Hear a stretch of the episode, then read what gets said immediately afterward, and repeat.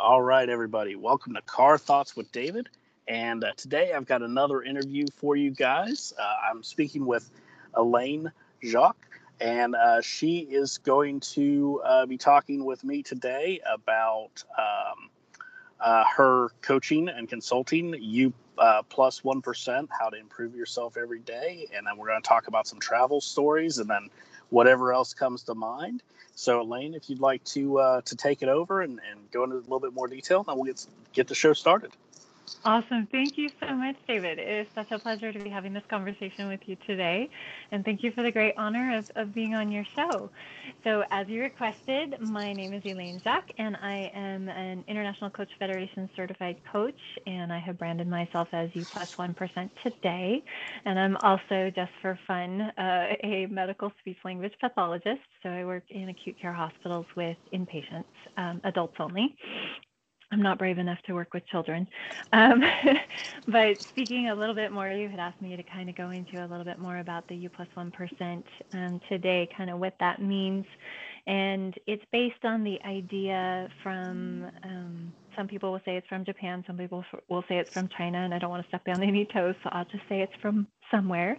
And it's based on the Kaizen principle of each day doing something to improve yourself. And what I love about that is not saying, okay, I'm going to go climb Mount Everest today when I've never gotten up off my couch. You know, it's, it's okay. If that's what my goal is, what can I do today to help move myself towards that? Is it get up off the couch and walk across the living room instead of just sitting there and waiting for someone to bring me something, to use a very, very small example, but just something that you can do to move yourself forward every single day. And of course, my today, my emphasis on that is, let's not wait for someday to happen. Let's not, you know, that magical someday that never comes. Let's do something today that will move you forward into something that you want to be, so that come January of twenty twenty, you're not still going, oh, someday I wish, whatever.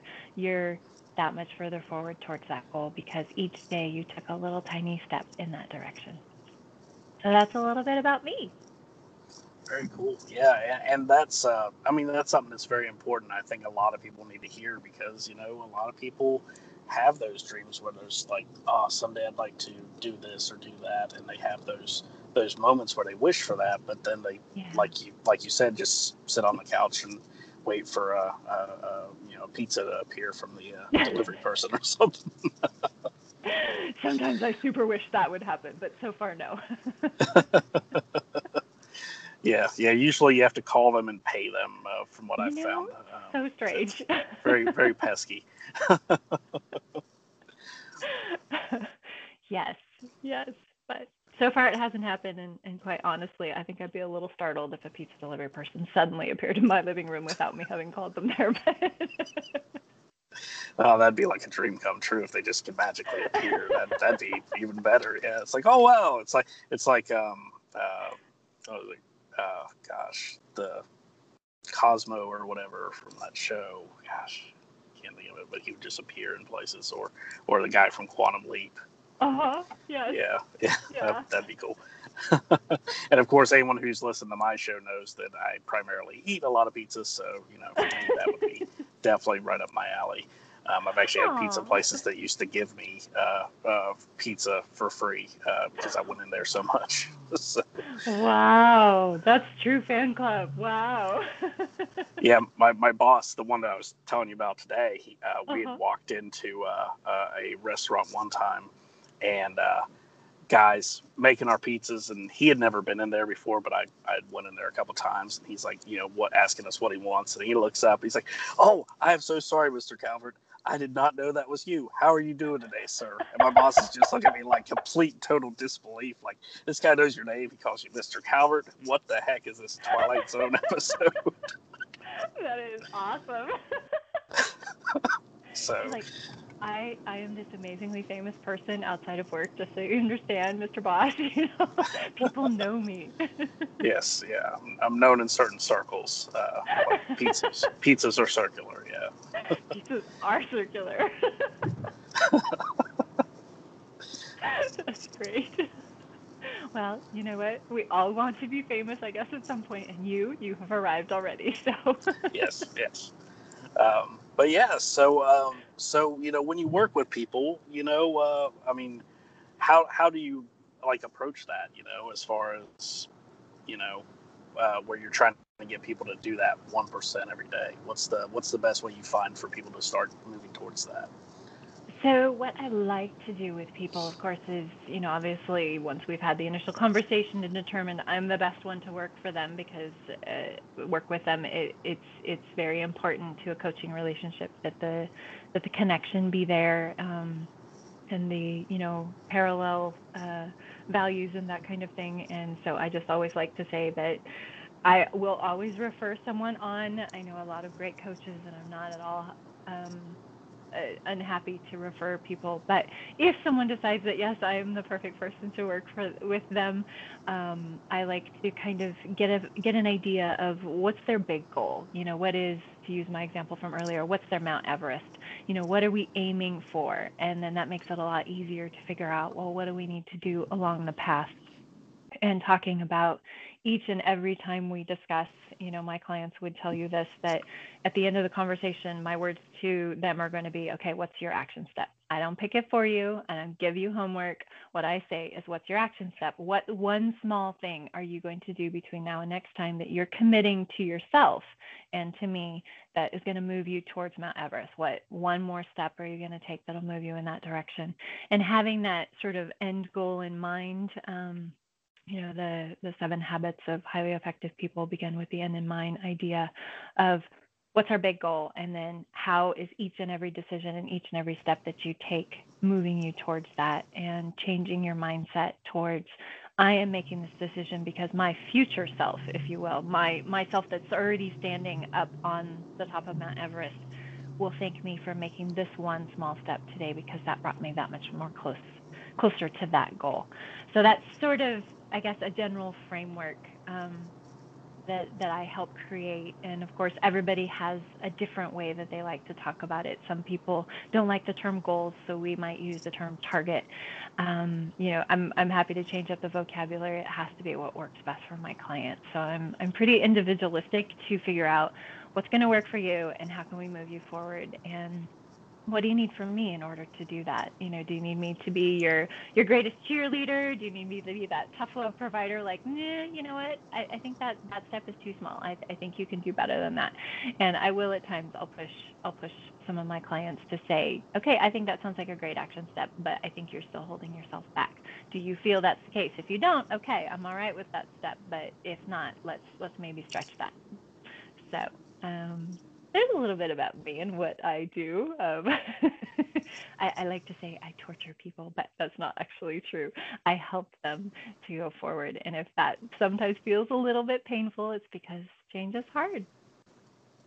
Yeah, I mean, and, and that's the thing, you know, there's always those, um, you know, anytime we're going outside of our comfort zone, it's it's a little uncomfortable, you know. Mm. I mean, that's that's something that's that's common, and uh, you know, so you do have that little bit of pain or torture. Uh, like for instance, um, something I learned about uh, crabs is that uh, like the ones in the water, you know, that you eat or whatever.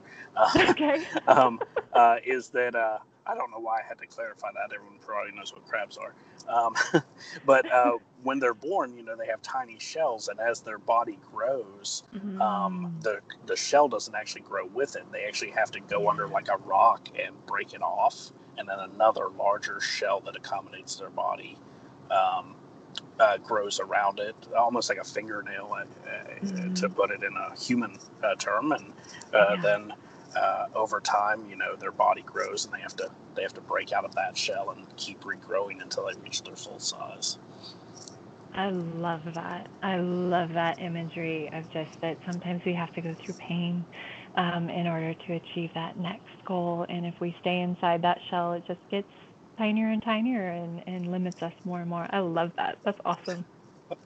Yeah, I saw that in a video, and I was like, wow, I've never actually thought about how, you know, I just thought, okay, well, there's baby crabs, and they grow, and, and they become big crabs. I never thought about they had to keep actually breaking out of their shell, and every time that they grow a little bit, because it gets so uncomfortable, they can't stand being in that shell anymore to, uh, yeah. you know, to move on to the next phase of their growth. That's awesome. That's amazing. I love that. It's it's always fascinating to me, the examples from nature that we have of, of all the things that we go through and what we get stuck in our minds on. And it's like, look at this little crab. Look what it does. yeah, yeah. And I mean, I kind of got into that. I was at the beach uh, a couple months ago. Um, I got sent out there for work to convert a couple computers over, and I'm sitting there, it's like five o'clock in the morning, I'm waiting for the sunrise, and I'm seeing all these little crabs crawling around on the beach, and so I started watching videos about crabs and came upon that, and I was like, oh, that's really cool. That kind of applies to life and, and growing and learning and, and doing new things, so yeah. So true. So absolutely true. I love that. That's awesome. That is awesome. So, so I have to ask, five o'clock in the morning? Uh, yeah, yeah, I, I get up super early, so I'm I'm usually up by about four thirty, and the hotel I was at was on, actually on the beach, so I got up, got um, dressed, and then went and sat down on the beach and just kind of hung out and waited for, waited for the sunrise. Wow, that's awesome. Good for you. But, uh, well, yeah, so, and, and um, you know, to kind of go into your, your thing about the taking the steps to climb the mountain, Um, and kind of tying in the travel story with that as well is uh, one time I was in Germany, and my, mm. my uncle was like, you know, we, we went to the uh, the uh, uh, Neuschwanstein castle, uh, in, mm-hmm. you know, the fairy tale castle that the yeah. Disney castle is based off of. And he's like, oh, you know, we need to walk. You know, it's good. The mountain there, it's good. You know, of course, he said all this in German, but I'm translating for, for our American listeners. Um, and uh, and he's like, yeah, it's good. We need to walk up there. You know, we'll let your grandmother and your aunt um, ride the buggy to the top, but we're going to walk. So I'm thinking we're going to walk the path, you know, because it zigzags up the side of the mountain, because obviously, mm-hmm. you know, it's, it's, you know, good ways up the side of a mountain. And of course, he's nearly eighty at this point. So, but uh, no, he, he starts walking straight up the side of the mountain. and and so I, of course, follow him, because I'm like, well, I'm I'm sixty years younger than him. Of course, I've got this, no big deal. And, um, you know, it was it was one of those things where it was painful. And there were times where I was just like wanting to ask him, like, no, no, I, I, I'm an American. We don't we don't just go climb mountains on the weekend. You know, that's not something we do. Um, so, you know, I want to I want to catch the next buggy. I'll, I'll, I'll meet you at the top. Um, but, you know, he, he kept driving me forward, and he just kept turning around. Like, he's like, oh, yeah, the air is so good up here, isn't it? And I'm like, yes, yes, if I could breathe some of it, because I'm out of breath. But the yeah. I'm fucking in is great. yeah, yeah, what what I, what I can breathe of it, it, it it's been fantastic. Yes, thank you. Um, but, yeah, so he kind of, you know, drove me up the up the side of this mountain. And it was, uh, once I got to the top, I mean, it was just like, it was one of those experiences where I would have not ever traded that um, experience yeah. for anything, because it was just so amazing. Once I got there, I had that huge sense of accomplishment, because I was like, oh, yeah. I walked straight up the side of this mountain to get this. How many people, how many of these other people could say they've done that, you know? That's right. Y'all took the path. I went straight up the side. yeah. Yeah. So, so yeah, I mean, that's definitely, you, you need that person that's there to kind of, you know, help you along. And that's where, yeah. you know, coaches come in so handy, because they help you along, and they, they cheerlead, or they give you that tough love where it's like, you can do this. I know you can do it. I'm doing it. I'm, you know, yeah. it's like in his case, I was like, man, he's, he's seventy-six years old. If he can do it, I'm definitely going to do it. yeah. So yeah. That kept yeah. Driving. No, it, and you bring up, you bring up a really good point. I was actually talking to one of my clients about that this week, of that I will tell my clients from time to time the things that I'm doing that frighten me, and that I'm going ahead with with my goals and doing things that scare me and facing my obstacles and everything. And I tell them, in part, the reason I tell you this is not because, you know, I want you to feel differently about me per se, and rah rah shish boom about me, but to tell you I'm not just saying, oh, yeah, you, you go do all those super scary things. Yeah, have good luck with that. I'm right here. Go you. You know, that, that I'm out there and I'm doing stuff that scares me because I want them to understand I'm a woman of integrity. And when I tell you that change is super hard, that I'm out there with you, I'm in the trenches, I'm climbing straight up that mountain with you. You know, um, it may not be the same mountain. We may have different mountains, but that I'm, I'm walking the walk as well. And I think that's so important to be able to um, relate to people around you, to be able to not just tell them, oh, yeah, you can do it. You're doing great. Yeah, that's fabulous. But that also you're living it and, and you're making it happen. So I think I think that's beautiful. I love that example that you gave of just going straight up the mountain. Yeah.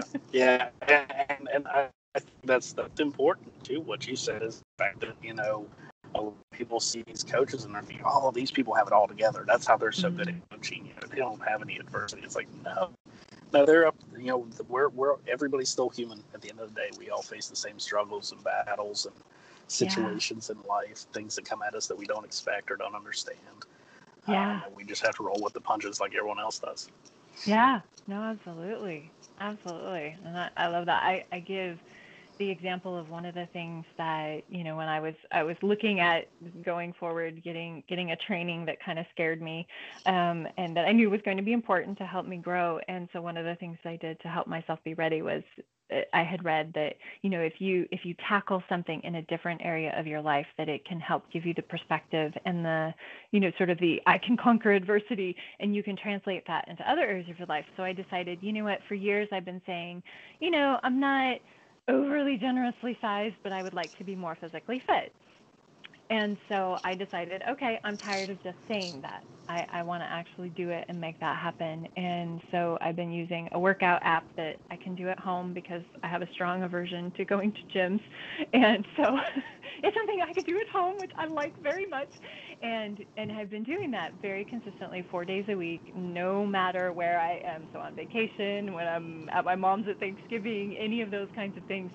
That I've done it. And there were times where I thought, oh, come on, seriously, I don't feel like doing this today, you know, but it's short. It's, it's one of those high intensity interval training workout apps. Um, and so you can, you can talk yourself into eighteen minutes or six minutes. You you can do that. At least that works for me. And, and just to look back after a year of doing that and saying, okay, no, I don't have like the perfect body shape or whatever now, but I'm more physically toned, I'm stronger, I'm less likely to have injuries. And so my current self is thanking my past self, and my future self will thank me today for still continuing to do that, even when I don't want to, because that's helping me move forward. And really, that has helped so much in other areas to be, well, if I can do that, you know, if, if I can get up first thing in the morning and I can do this workout that leaves me laying on the floor in a pool of sweat going, okay, I think I almost died, you know, that, then what else can I do? Obviously, once I get up off the floor, what else can I do for the day that that maybe I thought was insurmountable? Because when I look at the, because it gives you the options to change out exercises and things like that. When I look at that, sometimes I think, oh, no, no, no, no, no, I don't think I can do that today. And suck it up, do it. And once you're done with it, you feel that sense of accomplishment, which I'm sure is tiny compared to how you felt when you got up to the German castle, but still on a daily basis for me saying, I've done this one thing, now what else can I do? Because I was willing to face my fears, face my, you know, laziness, whatever it is, and say, no, my health is important. This is important to me. And so I'm going to do this one step for myself today. So. Oh yeah. Yeah. And I mean, and that's the thing is, you know, those, those little things build up to the, the, the big thing, you know, because if I had not been, you know, doing little things, um, working out and, and uh, doing stuff like that before I started this, I probably never could have done it. I was actually, um, before I went to Germany, because I knew, you know, I was going to be doing a lot of walking and, and stuff mm-hmm. like that throughout the country. I actually yeah. started uh, a workout regimen where I was actually uh, doing spinning um, oh, in wow. the mornings before I went to work. And so I would, I would, I would, I would, uh, I need to get back into it because I haven't done it in years. But, but yeah, before I went uh, for for a good solid uh, four or five months, I, I every morning for about thirty minutes I would spin. Uh, my parents actually wow. had a a, uh, a spin cycle at their house, so I'd get there and you know, hop on it and just spend for half an hour and then take a shower and go to work. That's so awesome. Yeah. Good for you. That's fantastic. And and look what you did based on all of that work ahead of your trip. That's fabulous. Oh, yeah. Yeah. So it's those, like you said, it's those little things that build up to bigger things. And that's what it was for me. So I was like, yeah, let me go back and share that because, yeah, was, I definitely didn't just wake up one morning and be like, yep, I'm going to climb a mountain. You know, that didn't happen. uh, not without laying there at the top like, oh, okay, I didn't die, but uh, I need somebody to take a picture. Yes, exactly. I'm here. I'm laying here, but I'm here. I claimed this land for a nap. Oh, wait. Right. Wait, wait, wait. I'm sorry. Just prop me up a little bit so it looks better in the picture. And then bring me a pillow and a pizza. That's right. That's right. And a pizza. Hello. Isn't that what you always think of when you think I climbed a mountain for a German castle? No, I want pizza. Well, actually, I think we did have pizza that day. There was there was a little Italian restaurant uh, the next town down where we went to, because we actually went to three castles that day. So it was uh, it was uh, quite an quite an adventure. Oh, that is awesome. That's I'm going to say that's about as ironic as the best Italian food I've ever had in my entire life was when I was in Scotland. And and I, I never would have guessed that. You know, hey, I'm going to Scotland where they're not known for Italian food. But that that's where I'm going to go. And and it was fabulous. Oh, yeah. Yeah. I mean, that was the same for me. Well, except for not in Scotland. It was in, in Germany. There was a, a little restaurant in the town that my aunt and uncle lived in. And uh, we we when I went back with my wife a couple years later, uh, we were walking around town and just found it and like, well, that place looks good and we're hungry. Let's go in. And it was it was phenomenal. I'm like, we're not in Italy, but, uh, you know, this will do. This will totally do. Oh, that's awesome. That's awesome. Well, I, I was waiting for what, what the German reference was, actually, David, because on your LinkedIn profile, it talks about um, that you have a Duolingo certificate for basic German. And I thought, okay, there's got to be a story there. And now I've heard it. So yes. Yep. Yeah, I started doing the Duolingo, which is a really great program uh, mm-hmm. before I went, um, as well as I had found a bunch of like uh, tapes that had been ripped down mm-hmm. the M P three to mm-hmm. uh, to practice because I I speak it okay and I understand it really well, but um, not when I'm, I'm I have to be kind of around it for a couple of days before I get to the yeah. point where I'm like speaking, you know, because I'll, I'll first day I'm there I'll be like, uh, I'm ordering a coffee or something. They're like, it's okay, you can speak in English, we understand, and I'm like, thank you, you know, because almost everybody there speaks English, so. Thank you. I just want a coffee. I'm really parched right now. Yeah. I promise my German will come online after I have some caffeine. Exactly. Exactly. That's great. Okay, so if you don't mind, I'm going to ask you a question sure. sort of out of the blue, but I, I have to ask because I think it'll be fun for us. So one of my favorite questions to ask people when I'm first getting to know them is, what is one thing about you that I would never guess? And I'm going to preface it that, that I have read your entire LinkedIn profile, so you can't give me anything off of that. Uh, that I was actually con- uh, uh, concerned that if you asked me any questions, I was like, okay, let me try and think of stuff uh, that might not be easily easily found. Um, so um, one thing that I don't even think I've even mentioned on my podcast is that I'm actually ambidextrous. Oh, very cool. And you're right, um, I would have never guessed that. Most people don't know it because, uh-huh. um, oddly enough, the only thing I can really do well with my left hand is right.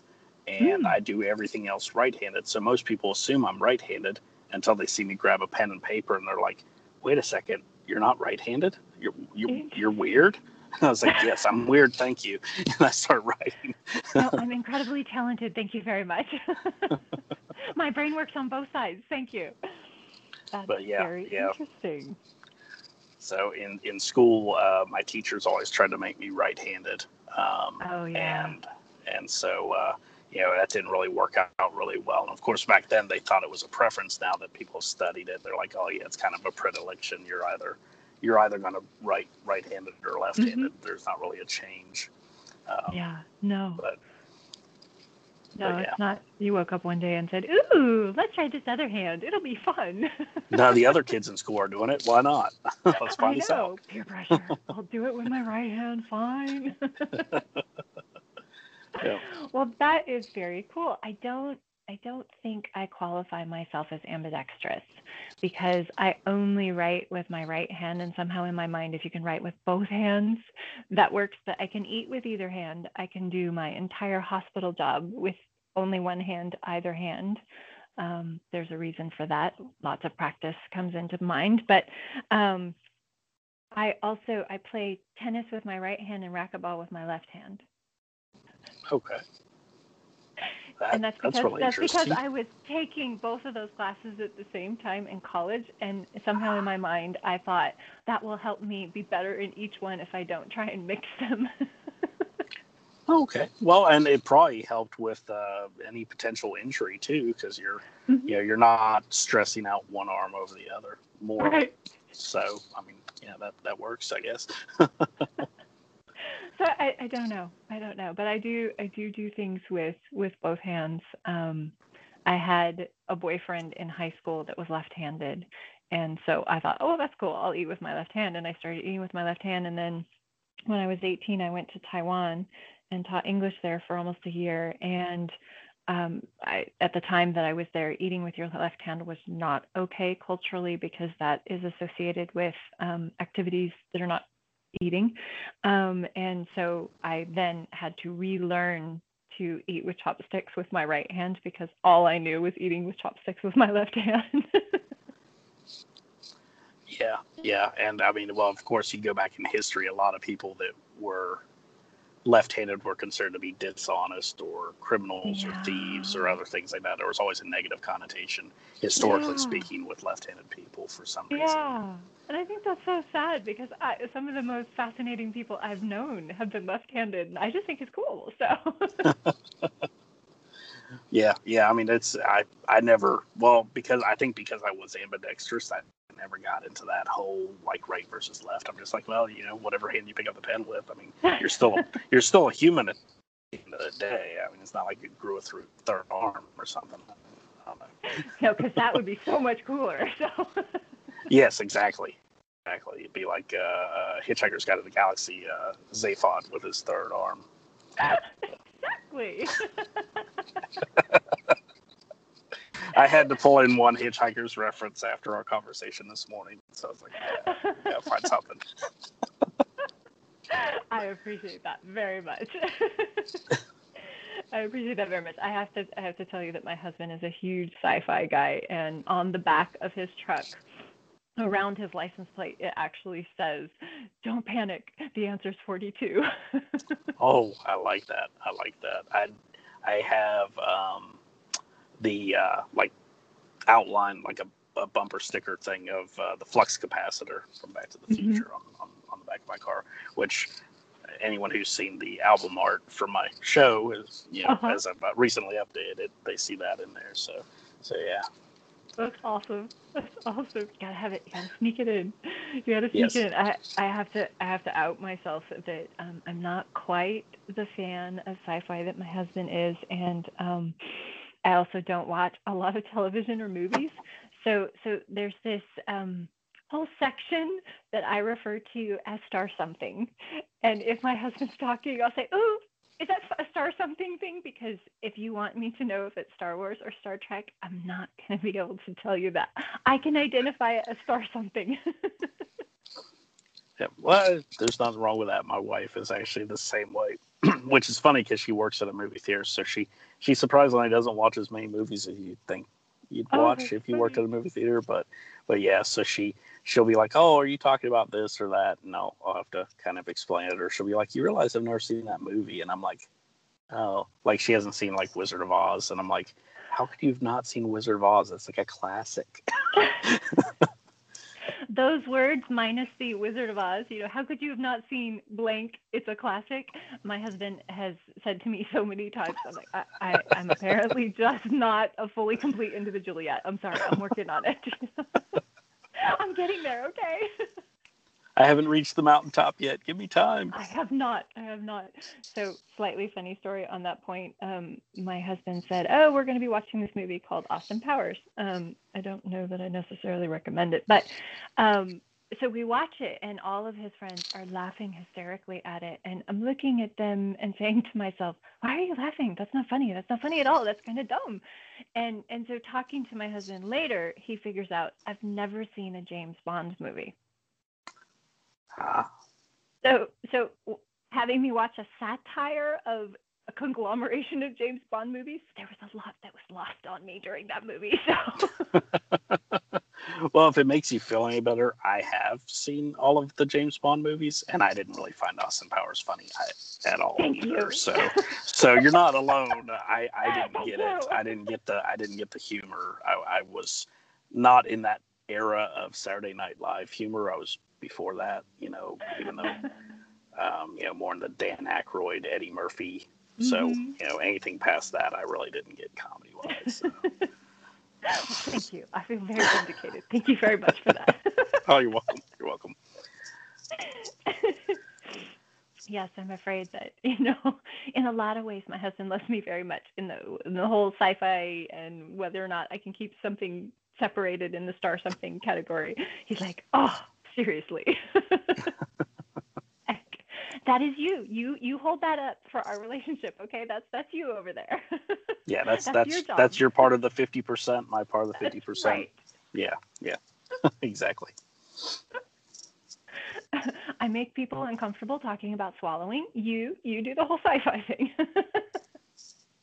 Yeah, and I'm sure that's probably a conversation he's, you know, he doesn't know a lot about as far as how to talk to people like about those those things at the hospital. So, you know, you, you, you balance each other out, you know, yin yang, you know, and all that. Exactly. Exactly. Totally. So what's what's the most favorite um, travel experience you've had besides climbing the mountain straight up in Germany? Um, probably beyond that, I would have to say um, when I was in uh, England, Mm-hmm. I, I actually uh, went to Cardiff for um, a, a, uh, a a day trip, and um, I did not realize it was the rugby semifinals that was oh. being held there that day. Oh. So, so the town was packed, and of course, I was going for nerdy reasons because I, I honestly I, I've watched rugby and I still don't really understand what's going on. Mm. Um, But uh, that's where uh, Doctor Who and, and some of the episodes of Torchwood uh, were were filmed, and so mm-hmm. I wanted to go there and see the the, the places where they filmed uh, the show. So I was like, oh yeah, I'm going to go there, which was handy that they had the rugby semifinals because once the match started, everybody was either in the stadium or in the pubs around the city. So mm-hmm. I was able to go around and take pictures where there was like no one there. It was like I was going to take like like these exclusive photos, you know. Wow! And, and so that was really fun. Um, just so happened they had a Doctor Who museum uh, set up there as well, so I actually got to go to that. And then wow. I went back to the bus station because it was time for the bus to leave, and I, I walked up to the attendant and I said, "Hey, you know, it's uh, it's almost I think six o'clock. It's time for the bus." And he's like, "Son, the the." the town's shut down. The rugby match is going on. The bus is not leaving until that's over. So, so, so I was like, okay, well, I've, I've heard of that on like T V and movies where like towns shut down for sports events, but I've never actually experienced it. So that's interesting. Um, so I decided to find a pub that was not completely packed where I could kind of squeeze my way into. And I sat there and watched the end of the rugby match, and uh, people bought me free free beers uh, while I was there. And, and we sat there and they tried to explain it to me what was going on. And, and it was just, they might have, they might as well have been speaking in like, like, you know, Spanish or French or some language that I don't speak because I had no idea what they were talking about. Nod and smile, nod and smile. Yes. Yeah. I was like, oh, okay. Yeah. So that guy threw the ball to that guy and they got points. Cool. Yeah. That's just like, it's like the American football, except for we wear all those pads and helmets and stuff. Right. But exactly. Yeah. So that was that was interesting because I spent a lot longer there than I really intended to. We didn't get back to um, my hotel in London until I think I got home around eleven that night. Um, but it was really fun. I got to enjoy a cultural experience uh, yeah. and, um, you know, celebrate with a town full of people who really loved rugby and, and yeah. uh, take some awesome photos where there was no tourists in the background. So I got these really great shots. So. That's awesome. That is awesome. What a great example of, you know, even when things don't turn out, there there's always a silver lining. Sometimes you just have to look for it. So that's great. I love that.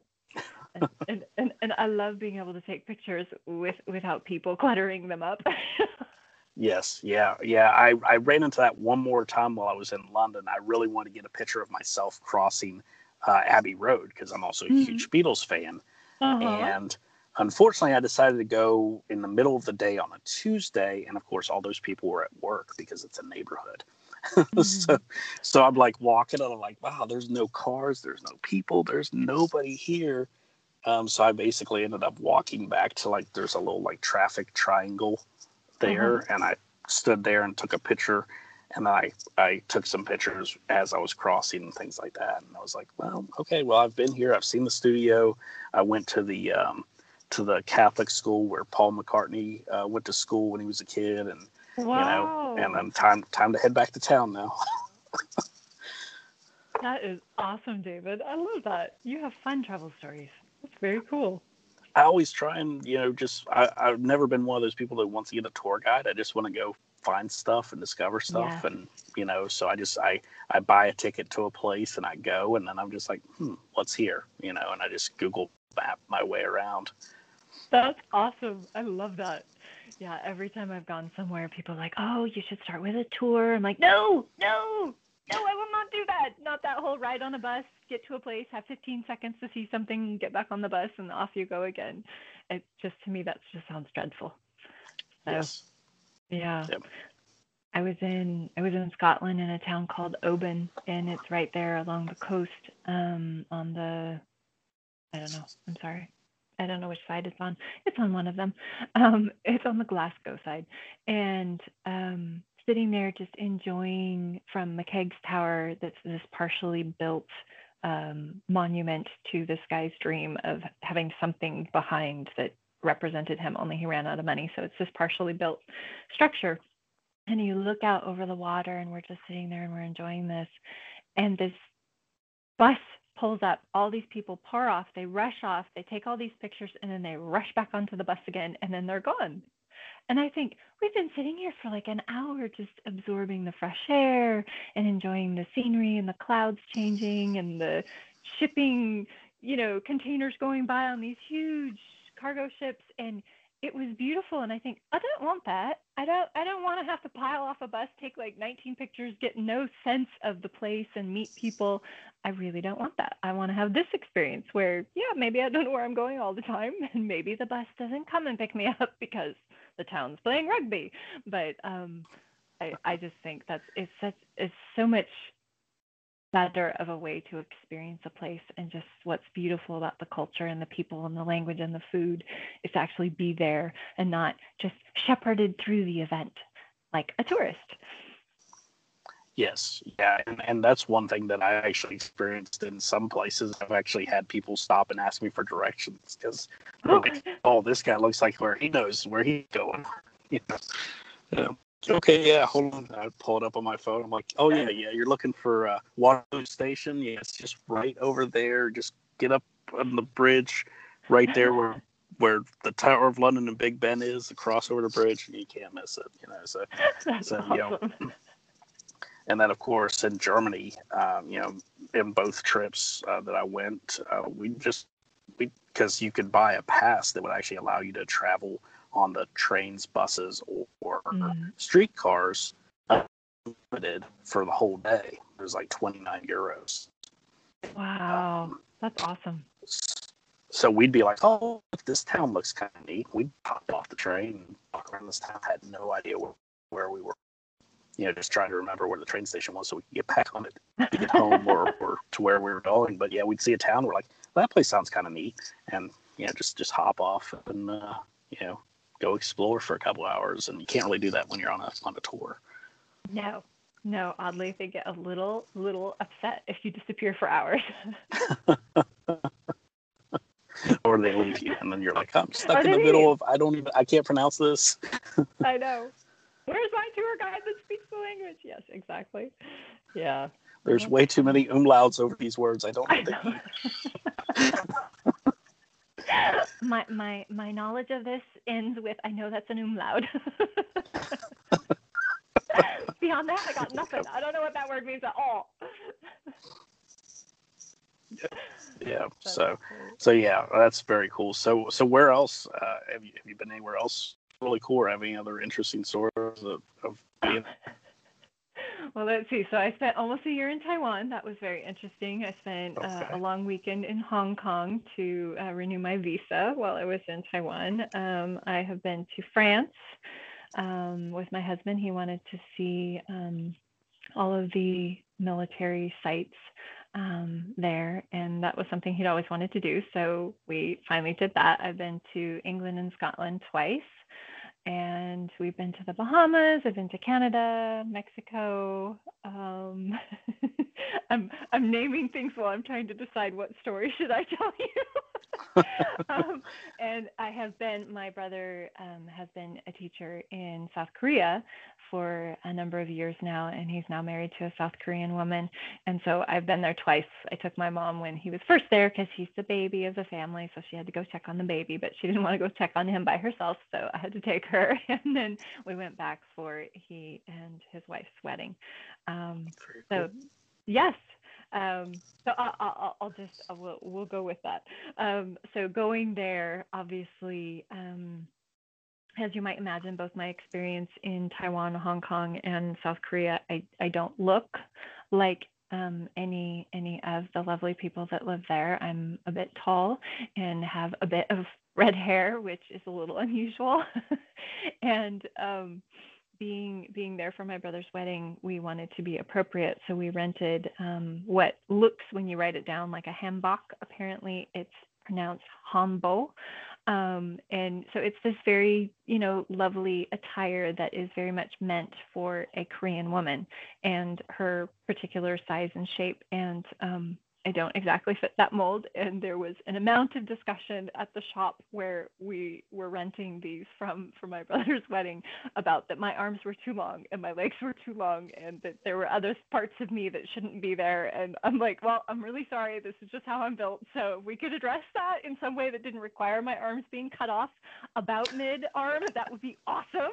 You know, starting to get a little nervous about what they what the whole tones were meaning there, but um, so eventually they added a section to the sleeve so that they would be long enough, and um, there were a few other articles of clothing that were provided to me to help me conform to the appropriate shape, and um, it was all very uncomfortable, and uh, I don't recommend it, but I doubt that you'll ever find yourself in a female hanbok, so I'm, I'm not terribly worried on your behalf.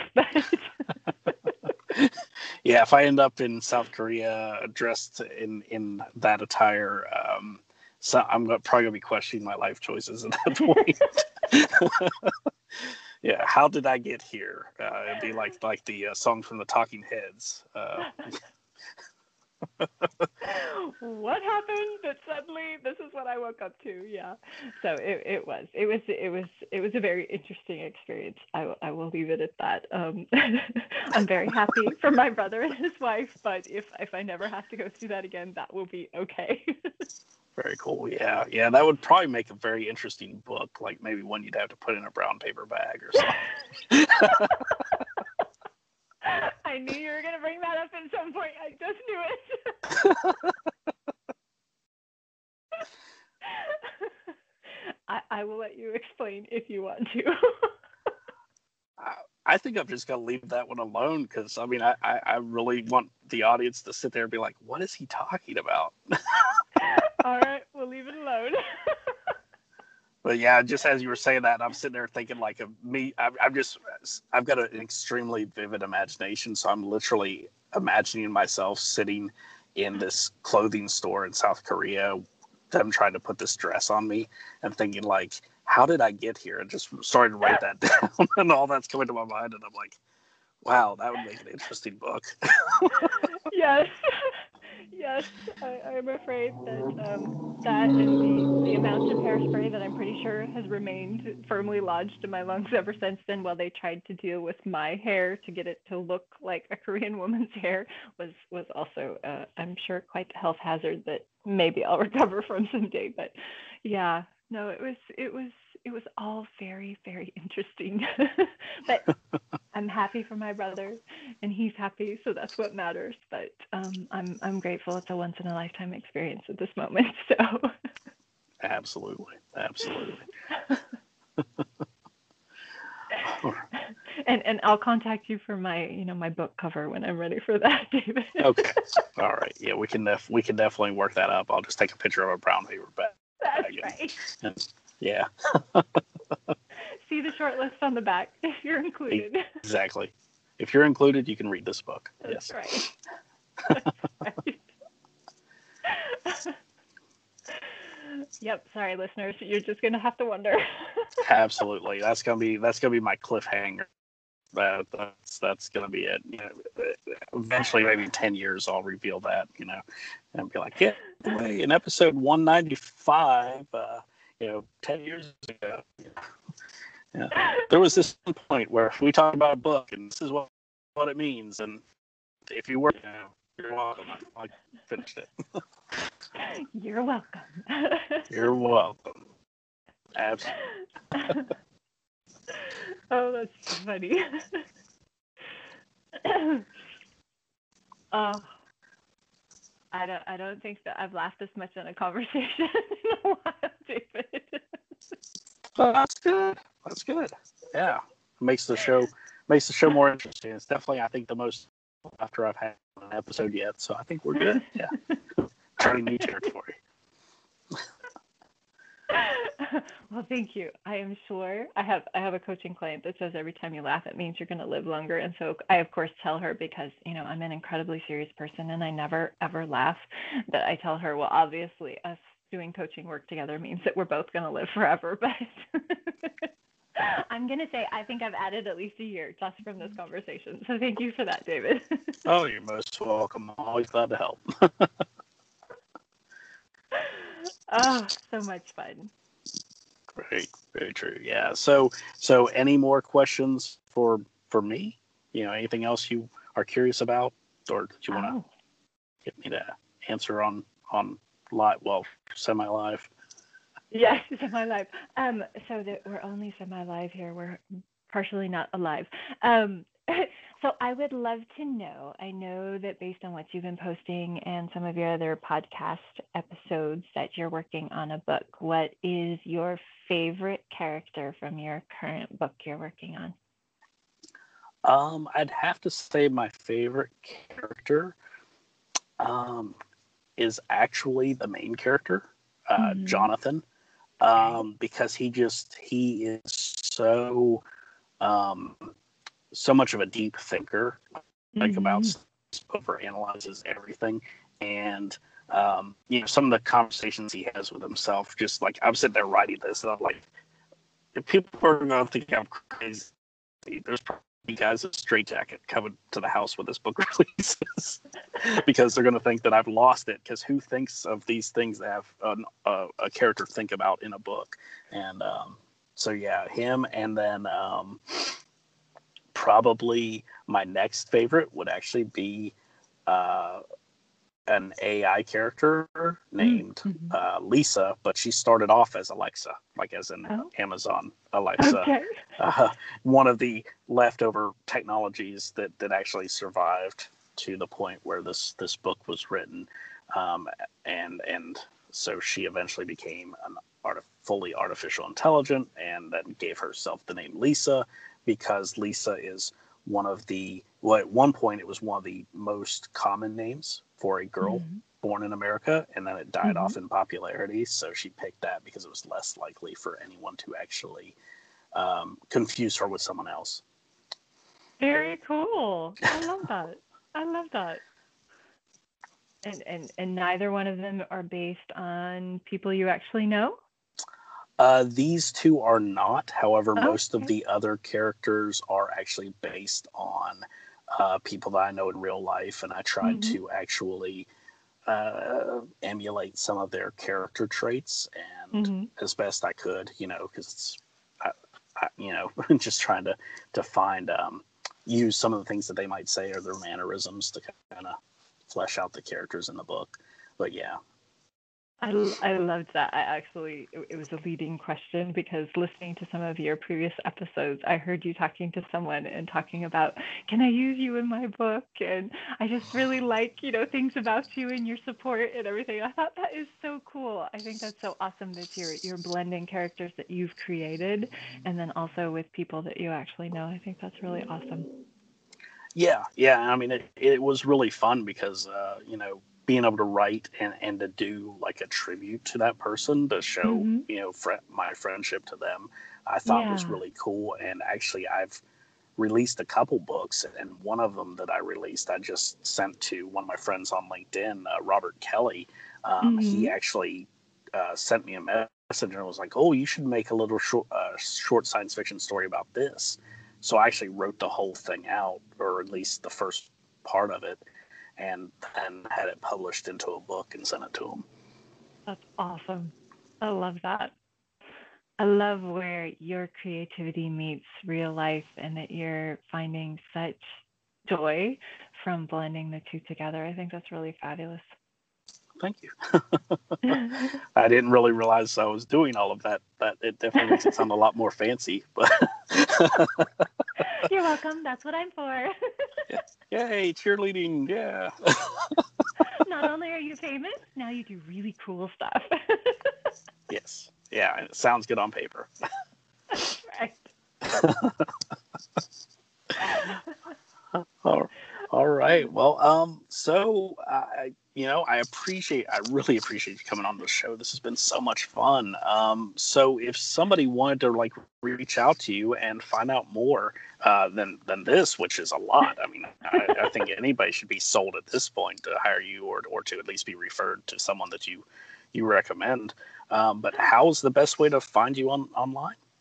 Well, thank you. That's very kind for starters. I appreciate your kind words. Um, I am on LinkedIn. LinkedIn is my one and only place. I'm not anywhere else. So if you want to find me, you come to LinkedIn and you look for the red hair and the big smile, and hope you can spell my last name. Thank you to my husband. Um, and and when when you find out, you'll know you found me. So. All right. Well, I will be including your your picture and, you know, name and as, you know, Uh, on the uh, show description and a link to your to your profile, so everyone awesome. Will be able to easily find you there and to uh, reach out to you. Yes, yeah, um, you know, it's just, I think it makes the most sense, because, you know, if I just say, oh, you know, I'm doing an interview today, you know, that's all that's in the show description, people will be like, well, with who? You know, so, so I'm like, yeah, let me go and put the name in there. They might need that. That might come in handy. A picture might help. You know, because uh, you know.